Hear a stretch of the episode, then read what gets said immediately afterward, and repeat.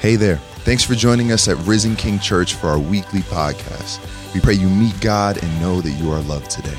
Be sure to visit us at risenking.life to take all of your next steps and follow us on Facebook, Instagram, and YouTube. Enjoy the message. Last week we looked at prayer as Paul prayed, the Apostle Paul prayed. We looked at the elements, these dominant elements that characterized his framework of prayer. And uh, they, were, they were simple in a way. It was an expression, his prayer is always an expression of his thankfulness. And his prayers are always a, a, uh, characterized by this confidence that God is going to vindicate his people. And so we, we find, if, we, if I summarize that in a way, is that prayer must be approached from a position of faith expressing itself in love.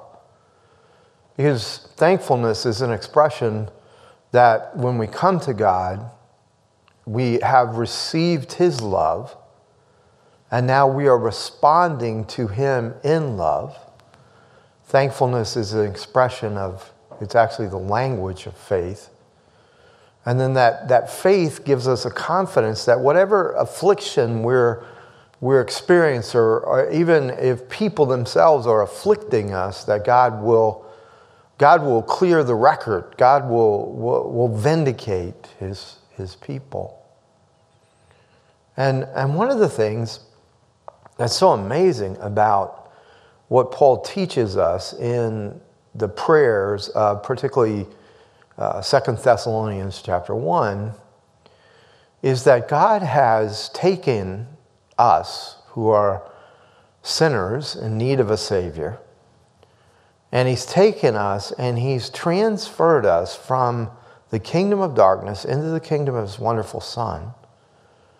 And He's done so by taking the just penalty of our sin and putting it on Jesus Christ, who satisfies completely the justice of God by becoming the penalty for our sin, but then changes our status by giving us the righteousness of Christ so that as we come to God in prayer, we who have been the objects of his grace and his mercy can now, Paul teaches us, begin to petition God from a standpoint of his justice.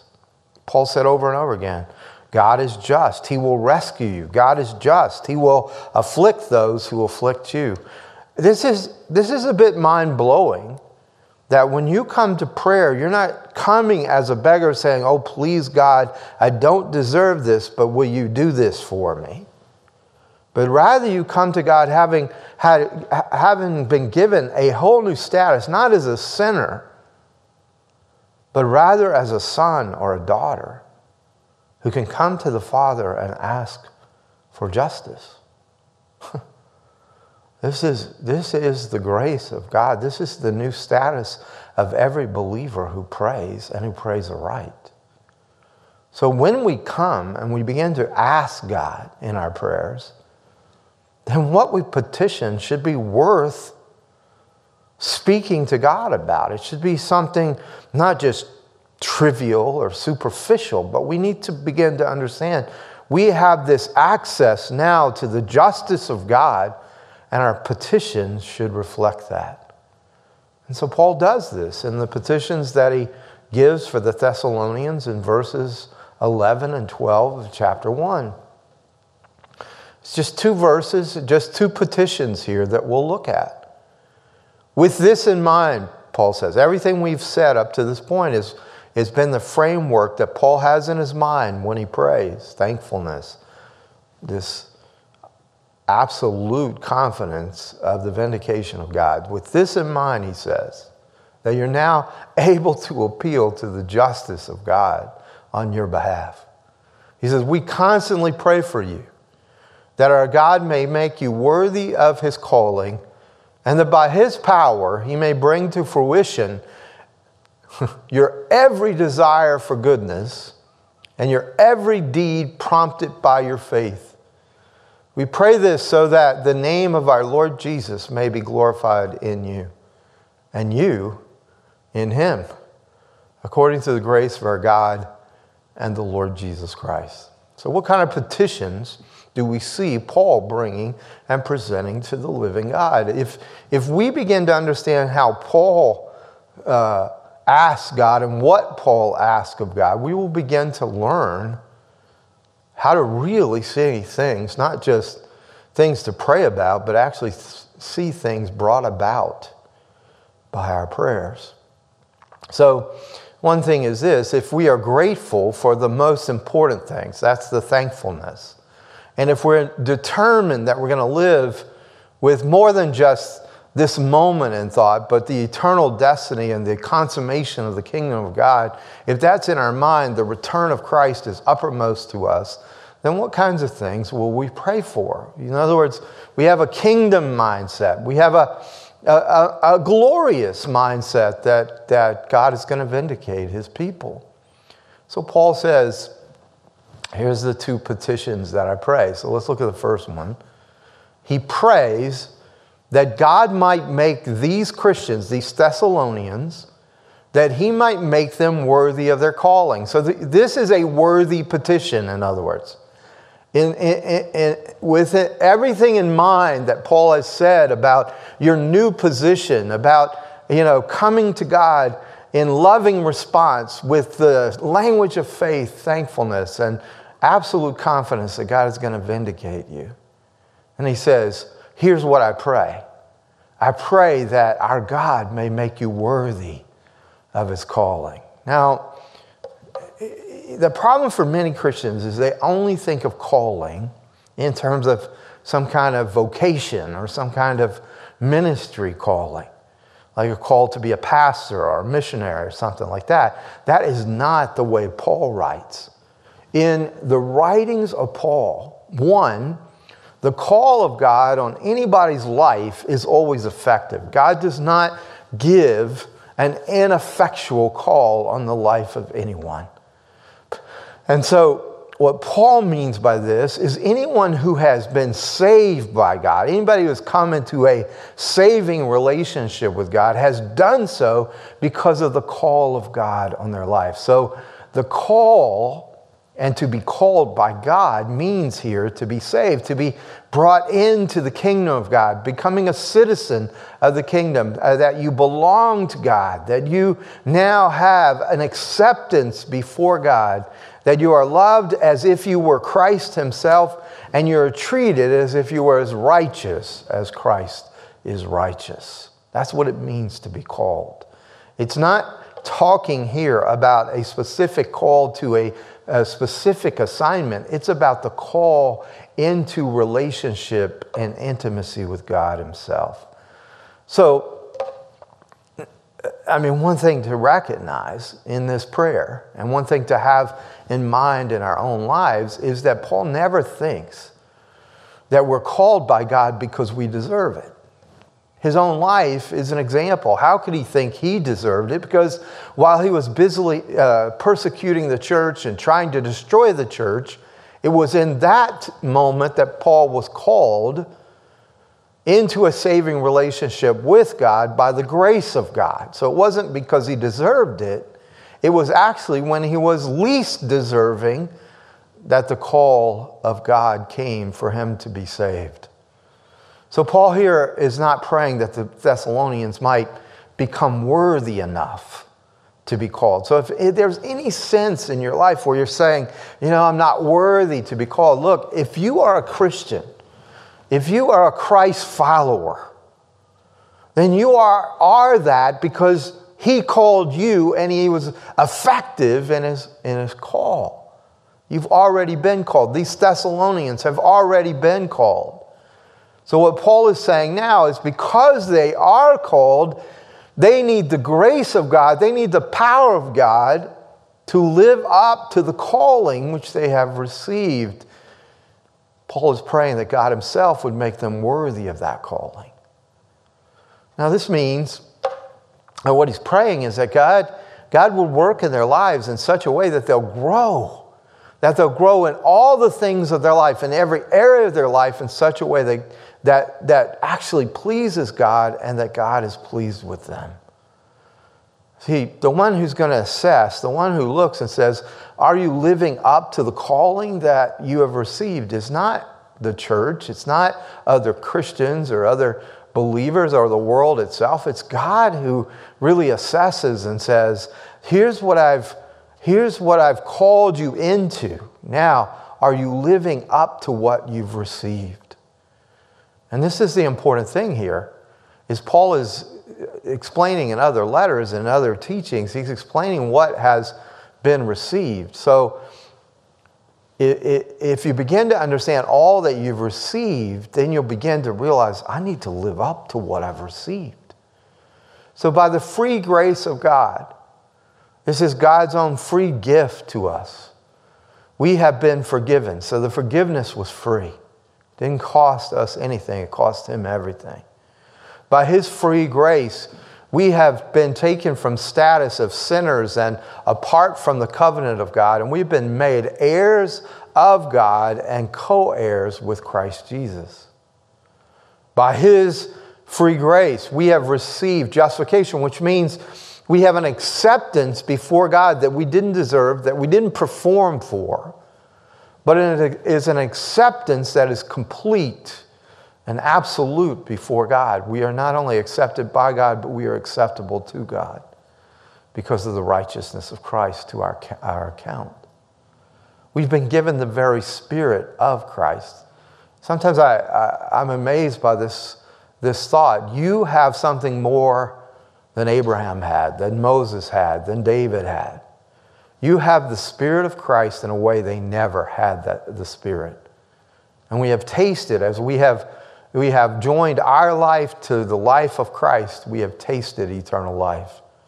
And so Paul says, of all these things that you've received freely, will you not become motivated and even empowered and enabled by the work of God in your life to live and to be worthy of this calling?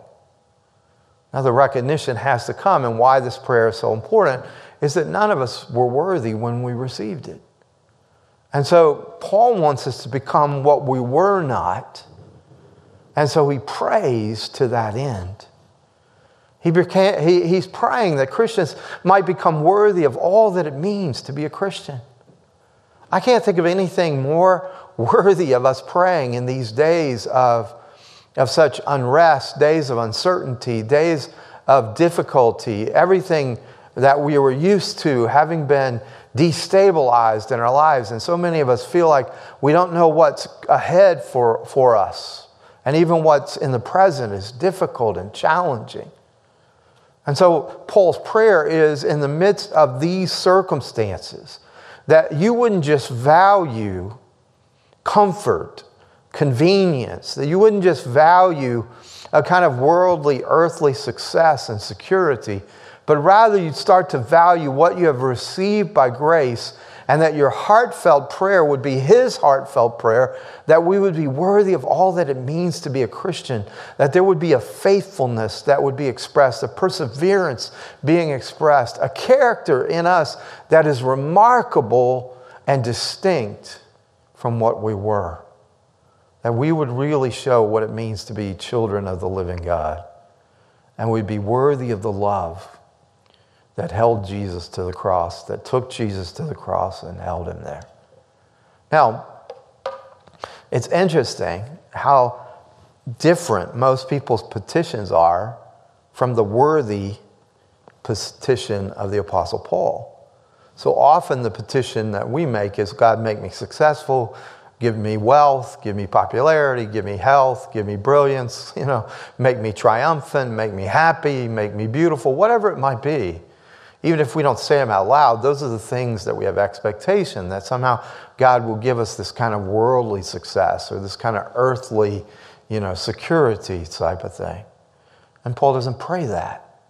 Still less, you know, Paul doesn't encourage us to pray that all our problems will disappear. He doesn't pray that for them. They're faced with numerous problems, numerous fronts on which persecution and affliction is happening. And Paul doesn't pray, God, you know, make their lives safe, make their lives comfortable. He doesn't pray that at all. He brings this framework that we've been talking about that, that in the midst of the trouble that they see, that God, that God is at work, that His grace is evident. He's already thanked God for the evidence of the grace that has caused these Christians to flourish in affliction. And he's, he's always praying, thinking of this ultimate vindication that God will have for all of us when Christ returns. So he picks up this theme then, that in the midst of whatever is going on, and he'll say this again and again as we look at his prayers. He's calling us as Christians, just like he called the Thessalonians, to grow up into Christian maturity.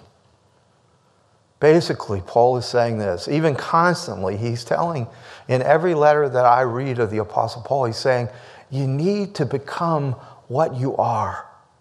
You need to become, you are a child of God by the choice and by the adoption of the Father. You have been freely chosen to be his adopted daughter, his adopted son, to have the status of one who has access to the Father like none other because you are his child. And all of this has happened because of the free grace that has been given to us in Christ. Now, rise up into your status, rise up into your maturity. God has called you do not sit there saying, Has God called me? If you're a Christian, you are a Christian because God called you.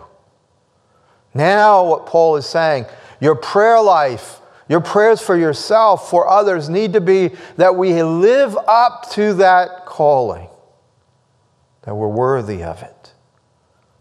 So, what is he saying in this petition? Well, he's saying that you would increasingly manifest holiness that you would be self denying, that you would abound in love, that your whole life, your speech, your dealings with others would be full of integrity.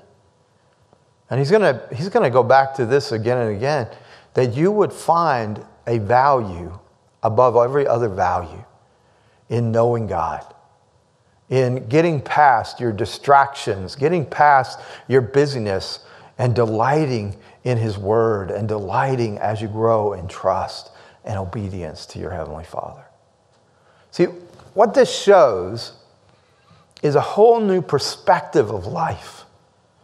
That life isn't about getting God to come along with you and bless what you're doing, but rather that your life is in God, that this call on your life is it precedes every other demand on your life. Because it's in the call of God that you'll have the power to live your life in a way that's worthy of the call that He has on your life. See, our, our problem is we'll tack on holiness if it's convenient. We'll deny self if we can see some self advantage. But Paul is saying, no, this, this has got to be from your inside out. That you start to look at yourself as a called one of God. And that you're beginning to look at everything from this perspective. Jesus himself taught this when he said, You know, there's a, there's a need of clothes, there's a need of work, there's a need of food, there's a need of shelter, there's all these things, but your Father knows that you have need of these things. He said, But if you really want to live a, a life that's remarkable and a life that's satisfying and fulfilling, then he says you don't go after the, the work and the clothes and the food and the shelter and say, oh, God, provide these things. Instead, Jesus said, seek first the kingdom and his righteousness. And all these other things will be taken care of. They'll be added to you. Even Jesus, when he taught us to pray, he taught us to get our lives in alignment with God as our ultimate, as the, our Father who takes care of us, and then also to align our will to his will. And then we pray, Give us this day our daily bread. I've often seen that God has touched the distribution of the bread, he's, he's touched these other places to get our attention. To get our attention that our priority's in the wrong place. That what we want to pray first is give me the bread, and then maybe I'll think about you being my father, and then maybe I'll think about your goodness, and then maybe I'll think about holiness or surrender to your will. And what Paul is saying, what Jesus taught, is that life has to be looked at from the inside out, not the outside in. Not, am I getting enough bread so then I will praise God? But rather, I will praise God for being God. I will praise Him for the free grace that He's shown to me to make me His Son. I trust Him and obey Him so His will on earth will be done in my life as it is in heaven. And guess what happens? You don't always have to constantly be praying for your daily bread when you're making God your ultimate. But when you make whatever you've called your sustaining of life, which the Bible often calls bread like, like the source of life, whatever you've made your source of life, if it's not God, then God can't supply it. He has to actually oppose it. So, Paul and Jesus are teaching us how to really get access to great answers in prayer. And one of the things that Paul is showing here, and, and one of the reasons I like this passage for us so much in this study, is we're really not strong enough. And we're not disciplined enough to take these steps ourselves. If I could just become holy, if I could just be self denying all the time, I wouldn't need to pray this prayer. But the fact is, I need this prayer because I need God to give me the power, even to, even to have the desire to live a life worthy of His calling. I need His help just to even want to make his kingdom my priority and his righteousness above all else. So Paul is praying this. He's not, see, he's not asking that the Thessalonians try harder and then God will bless them. No, he's praying for them to the end that, that God himself will count them worthy of his calling. So basically, what this prayer is all about is asking God to so work in their lives, to so make them worthy, that God Himself will see them as worthy. See, it's not up to me to judge have I, have I reached that plateau of worthiness? Only God can really judge and only God can really count. But what Paul is saying is that he wants God to be so at work in their lives. And, and what I'm saying I want for myself and I want for you is to God, for God to be so at work in our lives that God Himself will say, Yes, that's what I count as worthy of all that I've called you to. That's what I count as worthy of all that I've given to you. You see, He has to work, and I have to surrender to His work so that then that worthiness of all that I've received will then become a reality in the way that I live. See, I can't do this by just trying harder.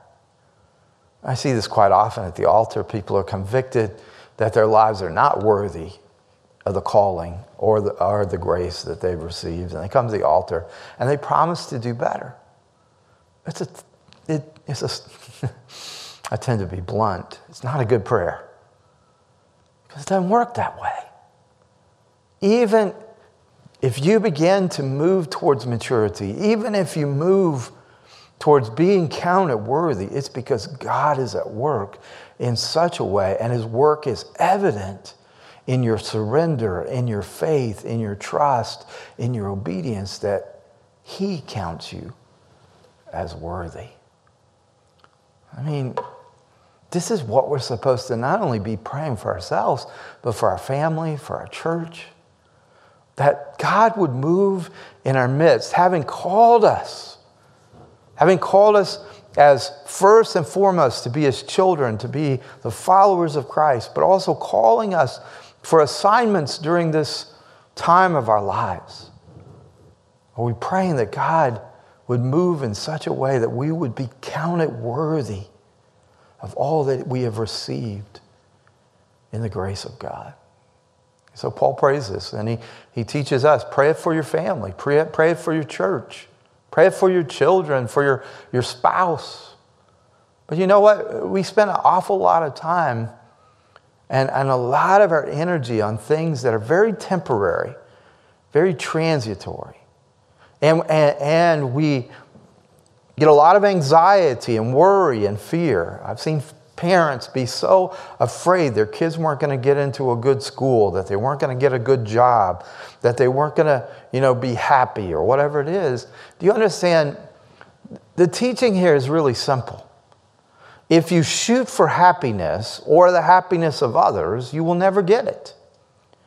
But if you go for the glory of God, if you go for a life worthy and count it worthy of the calling of God and worthy of all you've received from God, a byproduct of that will be happiness, satisfaction. Because He's promised He will, he will give you a life worth living. Because His call is to life. Even Jesus said it this way I came that you might have life and that you might have it abundantly. So when you pray, are you praying from a very narrow, inside your circumstances kind of perspective, or are you praying from eternity's perspective? Well, it's going to manifest in the main things you're praying for the people you love, whether it's your children, for yourself, or for other believers. See, what we need to be praying is that we will live up to the calling. Because then everything else that really matters will take place, and God Himself will not only superintend, but give greater and greater resources, greater and greater power and presence for us to live up and be counted worthy of the calling. Well, that's just the first one.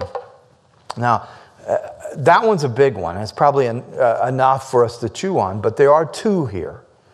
And the second one, friends, is, is incredibly important that, that you understand that these go together. Okay, so the prayer is that you live a life worthy of your calling. But then Paul says something in this, this second request. He says that God, by his power, might bring to fruition each Christian, you as a Christian, your good, faith prompted purposes. You see, God wants to bless your purposes, He wants to resource your purposes. He has at his very heart, your fulfillment, your, your, your ultimate success, not, not some of the successes that some of us settle for. Here's what Paul says With this in mind, we constantly pray for you that by his power, God may bring to fruition every desire that you have for goodness and your every deed prompted by your faith. So, what does Paul mean by that? Well, Paul has in his mind that because you're a Christian and because you're God's people now, that through the conversion of the Holy Spirit to Jesus Christ and the conversion of your mind to the gospel of Jesus Christ, that what's going on inside of you in this new identity, in this new person, uh, you know, if anyone is in Christ, he or she is a new creation. Old things have passed away. So, so Paul says, Behold, all things have become new. You've developed new desires. You've developed desires for goodness. And you've got things that you want to do that are prompted by faith. And, and he's really talking about dreams and visions. And he's talking about destiny. He's talking about the plans for your life and the goals for your life. That these are all, when you, when you separate out the fleshly, earthly kind of centered goals, and you begin to see this new creation in you, and you begin to get new desires and new ideas and new vision, Paul is saying that you need God's power. And you need this intimacy with God in prayer so that those wonderful visions and those revelations from God about your life and your purpose so that they come to fruition. Paul is saying he wants to take all of the, he wants God to take these purposes that God has put in your heart for your life, this wiring that God has given you. And Paul is praying that God will work them out so that they're not just visions and dreams, they're not just wishes but rather that they come to fruition, they come to fulfillment. Here's what I see with many Christians is they have many wonderful ideas and dreams, but they never get done.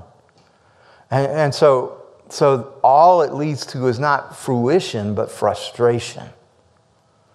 And then you have people who they have not heard from God, but they've made a decision I'm going to do this, I'm going to organize this, I'm going to do this effort, and they don't know how to see God and they haven't sought God. And so what that leads to is futility. So to have a dream from God and not see it come to fruition is frustration. To run ahead of God and do your own thing and ask God to bless your mess leads to nothing but frustration. And so Paul is, I, can't I just urge on you how beautiful and worthy this prayer is? That God is looking, having called you, He's looking to fulfill the dreams and the visions that He's placed in your life, for He has the power to fulfill your purposes. And so Paul is praying in that way. You see, to pray in this way in that way is to get yourself in the path of the power of God. Here's one of the statements that's helpful in this is the truth is that unless God works in us and through us, unless God empowers these good purposes of ours, they will not engender any enduring spiritual fruit. They will not display any life transforming, people changing power. Unless the Lord builds the house, the psalmist says, its builders labor in vain. Unless the Lord watches over the city, the guards stand watch in vain. You see, unless the Lord fulfills our good, faith prompted purposes, they will remain fruitless, either empty dreams or frenetic activity with no life but in either case, spiritually anemic. You see, this, what this means is, in so many ways, is we've got to look at our lives and assess our agendas, our priorities. Even, even as I look at our church and I look at what we're going through in the pandemic, I'm constantly assessing and saying, Lord, Lord, you've disrupted our lives. What, what do you want us to be now that we have to basically restart, uh, we have to basically kind of re envision our, our goals and our purposes. Uh, uh, it's not that he isn't using experience. It's not that he isn't using the teachings of others, but in, in some way, it's got to be that we are hearing our mission, our direction. We have to hear that what we're doing and, and, and the effort we're giving is really being prompted by Him. It's His agenda, it's His mission. Or else our requests are going to be really flat, very spiritually anemic. See, as we find answers to the questions, God, what's our purpose and our goal in you? Then we can go with confidence and say, In your great power, bring these good purposes, these faith prompted acts to bountiful fruitfulness, harvest. Lord, let us see the end. Let us see the fruitfulness of this. So, those are the two petitions. And, and they're powerful ones, you know, that, that we would go to God and say, God, I want to live a life worthy of the calling, but I can't do it in my own strength. And you go and you say, God, I want to be counted worthy. Lord, will you do in me what will make my life worthy of the call? But the other thing is this God, you've given me dreams, you've given me, uh, you've given me skills, you've given me ideas, you've given me purposes. Now will you bring those to fruition? And you begin to pray, and these are powerful and worthy petitions. But here's the thing they can still be off course if you don't know the goal of them. See, the problem with so many things is I will do for God, but I'm still really doing for myself oh God, make my church successful for Jesus' sake. But really, I'm, I make my church successful so that I will have success and I'll feel secure and I'll feel loved and I'll feel significant. We have to check our hearts. What so often happens is even when we're praying good things, the goal of those good things is not good. And so, what does Paul say? Well, here's what establishes any petition as worthy it's so that the name of the Lord Jesus Christ may be glorified.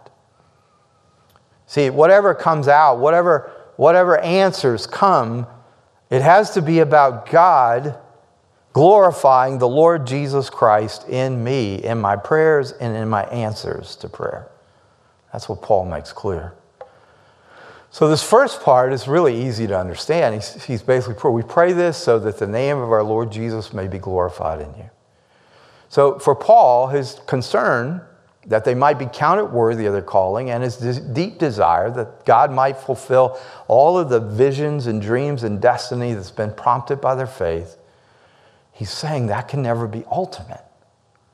They're not the ultimate end. That the, the truly the ultimate end of anything you do, uh, any way that you live, what is to be most deeply desired, and, the, and what should be the, the motivation and the reason for every prayer is that Jesus be glorified. That your maturity, that your growing faith, that your growing fu- fruitfulness, or our growing fruitfulness as a body of believers, would be that Jesus would be glorified. Now, why is this so important? Well, Carson, who's so helpful to me in this book, uh, his book, uh, Praying with Paul, for this series, he wrote it this way He said, Lying at the heart of all sin is, is the desire to be the center, to be like God. So, if we take on Christian service and think of such service as the vehicle that will make us central, we have paganized Christian service we have domesticated Christian living and set it to the servitude in a pagan cause. That Jesus must be glorified. In other words, it doesn't matter if anybody praises me for my service. It doesn't matter if anybody is delighted or not in my service. Does my service bring glory to the Lord Jesus Christ? Or is it about me getting the glory. Oh, look how spiritual you are. Look how mature you are. Look how fruitful you are. If my heart is still loyal, hooked into the praise of others, then there, there's going to have to be a breaking, a breaking in me of the need for glory that subtracts from and takes away the glory from the Lord Jesus Christ. Now, the second part of this, though, kind of blows me away because it makes sense that Paul would say that he would be glorified in you. But then Paul goes and, and seems like he almost contradicts himself, which he doesn't. But he says, But you be glorified in him. That he would be glorified in you but that you would be glorified in him. You see, once we settle the issue, and this is, you're going to have to listen to me on this one, but once we settle the issue, all the glory goes to Jesus. And Paul says, as we're growing in that maturity, as we're going deeper and deeper into, into surrendering the glory to the Lord Jesus Christ, Paul says what happens is we are then being transformed into his image with ever increasing glory. I, I know this sounds contradictory, it's really more of a paradox. It's, it's the same paradox of if you pursue happiness, you won't get it. But if you pursue the kingdom, you'll actually get happiness as a byproduct. So here's the thing if you pursue your own glory, you'll never be glorious. You'll be empty, you'll be counterfeit. You'll be disingenuous. But Paul is saying here if you actually pursue the glory of Jesus in being counted worthy of his calling and fulfilling every good purpose that he envisions for you and reveals to you, then what's happening is you are actually, because you've made it all about Jesus' glory, now he is transforming you into his image, and you actually are, are experiencing the reality of His glory in you instead of it just being glory for Him. You see, you got to understand this. When we glorify God, we're not giving Him something substantial because we're not adding to Him and we're not taking anything away from Him. The word in Scripture is we're ascribing to Him, or in a way, we're magnifying. We're, we're, we're making it the focal point of who He is and what He is. But when we are glorified, like Paul is talking about here, in the sense Paul has described, then what's happening is we're becoming more and more like God. We're becoming more and more like Jesus. And so we're being strengthened and we're being empowered to exhibit the very characteristics of Christ, which, apart from glorifying God, these would not be on display in our lives. So, the last one, and I'll try to wrap this up quickly, is that Paul has, has given to God worthy, two worthy peti- petitions, not just for Thessalonian Christians, but for all Christians, worth going to the King of Kings and petitioning the throne of grace.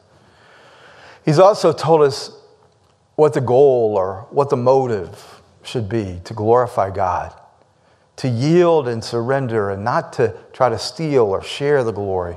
But even in doing so, Paul has said that if you're really glorifying Jesus, then Jesus' glory is transforming you into a person more and more glorious. But where is the supply of this? In other words, on what basis will God answer these petitions? How can I have confidence that if I pray this, that there's going to be the strength and the power and the source for this to become true? Well, Paul says it's according to the grace of our God and the Lord Jesus Christ. In other words, this is great. Grace means unmerited favor. Grace means it's not deserving. So, in other words, if, if you're just, if you're moving as best you can and you're praying this prayer, God, I want to be counted worthy. God, I want every good purpose that you've given to me, every dream that you've given to me, every vision that I want it to come to fruition. And even if all your motives are not perfect and pure, and even if all your understanding is not extensive and has a great depth of insight, see, the supply isn't a supply that's based on your performance, it's a supply of an account that is more than sufficient, more than adequate, that Jesus has put on record for you. All you're doing when you are praying, when you're praying aright, is you're drawing on the credit that Jesus has already put to your account. That's what grace is. See, the reason we pray and the, the source of our answers is never so that we will get what we deserve. It is the grace of God, it is this credit account and it's never about trying harder. What we're doing is we're asking God to do something He already wants to do. God has given us assignments to pursue. And, and you know, if in your heart there's an ask, oh, make me, make me worthy of the calling. Oh, God, bring to fruition these dreams and these hopes and these purposes that I have. Well, who gave you that? Well, God gave it to you. And God wants you to pursue it with your whole heart. But at the same time, He doesn't want you to pursue it without Him. He wants you to pursue it from a place of His calling on your life, on a place of His provision, on a place of Him being your source. So God's grace must be at work. So here is, is a way to sum it up. We become fruitful by grace. We persevere by grace. We mature by grace. By grace, we grow to love one another more and more. By grace, we cherish, we delight in the holiness, and we delight in a deepening knowledge of God. We cannot be independent and be on the right path. I just want to close with this again. These are the words of Dr. Carson, but they really struck me. Brothers and sisters in Christ, at the heart of all our praying must be a biblical vision. That vision embraces who God is, what He has done, who we are, where we are going, what we must value and cherish. That vision drives us toward increasing conformity with Jesus, toward lives lived in the light of eternity, toward hearty echoing of the church's ongoing cry, even so, come, Lord Jesus. That vision must shape our prayers so that the things that most concern us in prayer are those that concern the heart of God. Then we will persevere in our praying until we reach the goal God Himself has set for us. As I close, I just want to say this I want more than anything for you to be happy. I want more than anything for your life to have purpose. I want more than anything for that satisfaction and fulfillment that comes from seeing your dreams and your visions fulfilled and brought to fruitfulness. But you can't seek it by saying, I'm going to go after my dreams. You can't, you can't see it by saying, I'm going to make myself happy. If you do so, there'll be no glory. There'll only be, there'll only be frustration and futility. What I'm trying to get across to you by the way you pray is you begin to see if I seek to be worthy of his calling, if I bring all my plans and all my agenda and say, Lord, is this your purpose for my life? Then you see, you are saying, I know that this is worthy of me, and I know that this is worth my energy because it will bring glory to Jesus. Not because it will just make me happy, but the thing is, if it brings glory to Jesus, Paul says, it will make you glorious, which means you'll be happy You'll be fulfilled. You'll be satisfied in a way like no other. Seek happiness, you'll never get it. Seek the glory of God, happiness, success, fulfillment will all be a byproduct. But they'll be real, they'll be sustainable, they'll be significant, and they'll last for all eternity. Make your life about glorifying Jesus. In His name, I'm asking you. Amen.